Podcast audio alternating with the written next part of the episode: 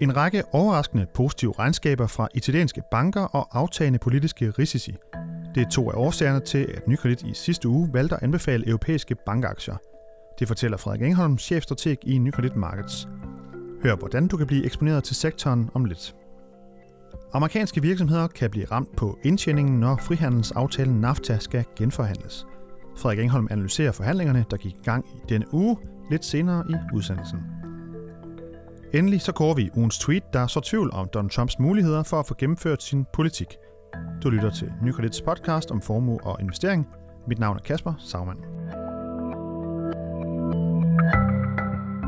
Nykredit har i sidste uge ændret sin anbefaling på finansaktier og anbefaler nu at købe op i sektoren. Men hvorfor egentlig, det skal vi i dag prøve at blive lidt klogere på, og derfor så er du med i studiet, Frederik Engholm. Velkommen til. Tak. Chefstrateg i Nykredit Markets, som jo øh, er fast gæst her i podcasten. Øh, Frederik, øh, når vi snakker finansaktier, så er det jo vidt begreb, altså det kan jo være alle mulige lande og, så videre, så videre. Kan du prøve at specificere lidt mere, hvad er det for nogle øh, typer finansaktier, som I, øh, I øh, har et positivt syn på nu her? Ja, men det, det vi specifikt har sagt i den her, øh, i den her omgang, det er, at man går ind og, og, og køber op i europæiske banker. Så finans består også af andre ting, øh, blandt andet forsikringsselskaber fylder meget, men vi har, vi har fokuseret på, på bankdelen her, og altså særligt i, i Europa. Og hvad er det, der gør, at I øh, nu har et, et, et positivt syn på europæiske banker? Jamen i virkeligheden, så skal man måske starte et, et lidt andet sted, for vi har i lang tid været sådan øh, mere positive på Europa vækstmæssigt. Men vi har, og det har vi egentlig været et syn, vi har haft allerede sådan øh, fra, fra, fra mere end år siden, at vi begyndte at blive mere og mere positive på Europa vækstmæssigt, fordi vi begyndte at bevæge os ud af den kriseperiode, vi har været i. Og, øh, og så har vi så gennem foråret haft de her diskussioner og alle de politiske risici, der lå øh, diskussioner omkring valg i Holland, valg i Frankrig, og måske endda et valg i Italien, der så ud til på et tidspunkt at kunne have ligget i, i, i sommeren her. Øhm, og, og, og det har været en medvirkende faktor til, kan man sige, både en bekymring omkring Europa, sådan aktiemæssigt som helhed, og i særdeleshed finans- og, og bankverden i Europa, fordi de her valg har jo haft en undertone af noget euroskepsis, og den euroskepsis er ekstremt slemt for bankerne som, øh, og hele det finansielle system, som er bundet meget op på, at vi har en fælles valuta i store dele af, den, af Europa, nemlig hele eurozonen. Og altså, jeg ved jo, at I er sådan, øh, også, jeg, som du også lidt siger, at nogle, de her, i takt med, de, nogle af de her politiske risici ligesom er, er hvad kan man sige, øh, blevet opløst, så, så er I blevet gladere og gladere for dem. Men hvad er det så den her mere specifikt i, i sidste uge, der, der gør, at I øh, ligesom ændrer øh, den her anbefaling? Ja, man kan sige, at vi er så gradvist gået mod at tænke, at det europæiske banker ser bedre og bedre ud. De politiske risici fordufter, væksten ser stadig god ud. Det understøtter generelt bankernes forretning rigtig godt. Det, der sker, det er, at, øh, at bankerne begynder både at se vækst i deres kerneforretning, i, i, i specielt i euro eurozonen, for det er der, de har været hårdt ramt. Øh, fordi væksten simpelthen er stærkere, og de begynder at have færre og færre af de her store nedskrivninger på dårlige lån. Øh, Italien er sidste eksempel, hvor bankerne faktisk i regnskabssæsonen har overrasket ekstremt positivt, fordi de netop, øh, ikke, ikke, ikke fordi de ikke stadig har dårlige lån, de skal afskrive på, men i mindre og mindre grad, og det betyder altså, at de skal trække færre og færre penge ud af det resterende regnskab, og det løfter altså, altså den underliggende vækst i, øh, i, i, i de her, og der er leveret nogle kæmpe overraskelser faktisk blandt de største italienske banker. Øh, man kan sige, at det, som er sket her på det allerseneste, det er egentlig, at jamen, vi er blevet gradvist gladere efter det franske valg. Så, så tænkte vi, at nu er det måske snart tid til at, at lave den her eksponering. Det var i løbet af juni, og så skete der det, at renterne steg meget kraftigt, egentlig træk bankerne med op, og vi var lidt bekymrede for, om den rentestigning den kunne holde. Vi mente, det var en fejlfortolkning af, det har vi diskuteret lidt i tidligere programmer, en fejlfortolkning af nogle signaler fra ECB, der trak øh, specielt de tyske renter langt op. Og vi var bange for, at de skulle tilbage ned igen. Og når renterne stiger, så er det faktisk typisk godt for bankerne. De kan godt lide, øh, Øh, at, at specielt de længere renter, de 10-årige renter er høje. Øh, så, så så den proces, hvor vi så, at vi over de næste par måneder kunne risikere, at, bank, at renterne skulle falde lidt igen, det passede med i hvert fald vores øh, tro, den, den, den passede ikke særlig godt med lige nu at hoppe ind øh, i sektoren. Og vi har så faktisk set, at renterne er faldet cirka en kvart procent øh, i Tyskland over de sidste par halvanden måneds tid. Øh, peaket blev bekymrende om, om, om, øh, om Nordkorea, men det er en anden historie. Og, og det har så gjort, at vi fandt, at det var et godt tidspunkt til igen at hoppe ind, fordi nu peger renterne for os at se øh, det næste års tid lige så stille opad igen, og det er en understøttende faktor. Det er ikke den eneste, men det er en understøttende faktor for, for kaldet. I hvert fald har vi ikke øh, lyst til at gå ind i det, når vi har den imod os. Og hvordan er det så, man kan gøre det her? Altså, hvordan er det med, I anbefaler, at man går ind i, i finansaktier mere øh, specifikt europæiske banker. Hvordan kan man øh, gøre det? Jamen det, som vi typisk gør, det er, at man kan jo altid øh, købe nogle, finde nogle, øh, nogle øh, selskaber rundt omkring, nogle banker rundt omkring i Europa, og købe dem. Så bliver man eksponeret meget til den underliggende forretning, lige de banker. Og det vi egentlig gerne vil, det er, at det er en bred historie, der gælder på tværs af Europa. Og derfor vil vi hellere øh, købe det via sådan en samlet pakke, en fond eller en ETF, som man kan købe, der eksponerer sig mod de her europæiske banker. Og øh, det er jo øh, alt sammen godt, øh, men der findes faktisk også kritikere derude omkring øh, de her bankaktier. Der Christian Klarskov, øh, som er ude i børsen forleden. Han er partner og investeringsdirektør i, øh, i kapitalforvaltet investeringsrådgivning, og han siger, øh, jeg ejer ingen banker. Bankerne har gennem en længere periode været en god investering på grund af, at rentekurven forventes at stejle, men jeg tror, investorerne glemmer, at banker er et gearet spil på konjunkturerne. Man skal ikke være særlig gammel for at kunne huske, at banker langt fra er risikofri. Hvad, hvad tænker du om den øh, betragtning?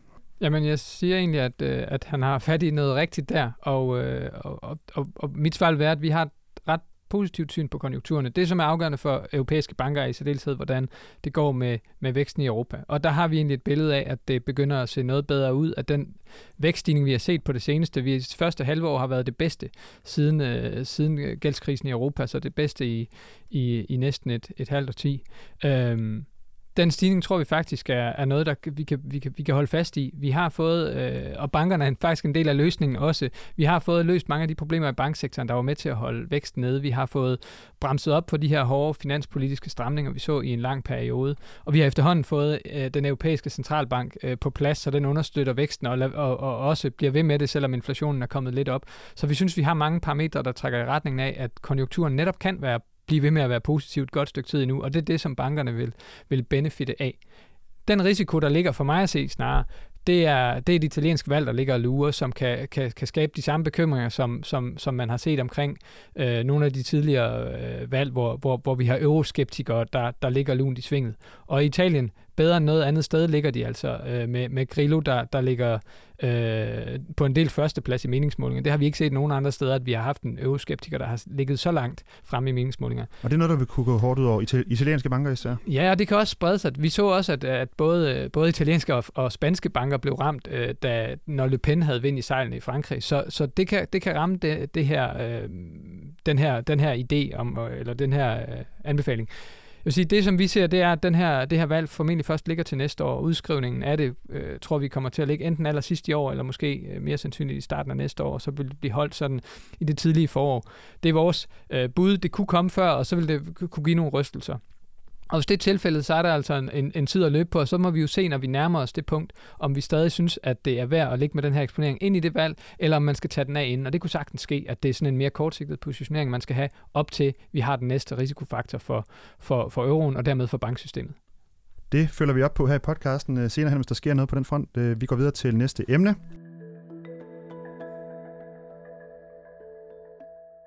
For i denne uge der tog øh, repræsentanter fra USA, Kanada og Mexico hul på forhandlingerne om den her NAFTA-handelsaftale. Den skal genforhandles. Den er oprindeligt fra 94, tror jeg. Og det er en af verdens største handelsaftaler og kan få stor betydning for en række virksomheder i de her tre lande, øh, hvis nogle af de her tolvbarriere bliver, bliver genindført, øh, som aftalen ellers fjernet. Hvad, hvad er sådan øh, perspektiverne for, for de her forhandlinger, Frederik, som du ser det? Jamen, jeg, jeg, jeg er lidt i tvivl om, hvor meget man reelt får ud af det. Og for mig at se, handler det meget om, at Trump han er nødt til at, at levere på de løfter, han har givet.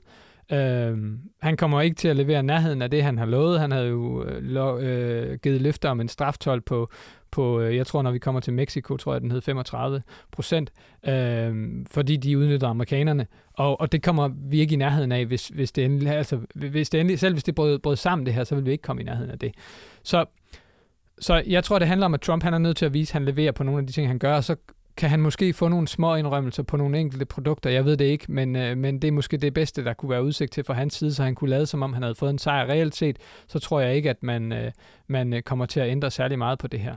Nej, fordi det er jo 14 millioner amerikanske jobs, der er bundet op på, på de her to øh, landes øh, handel med de her to lande.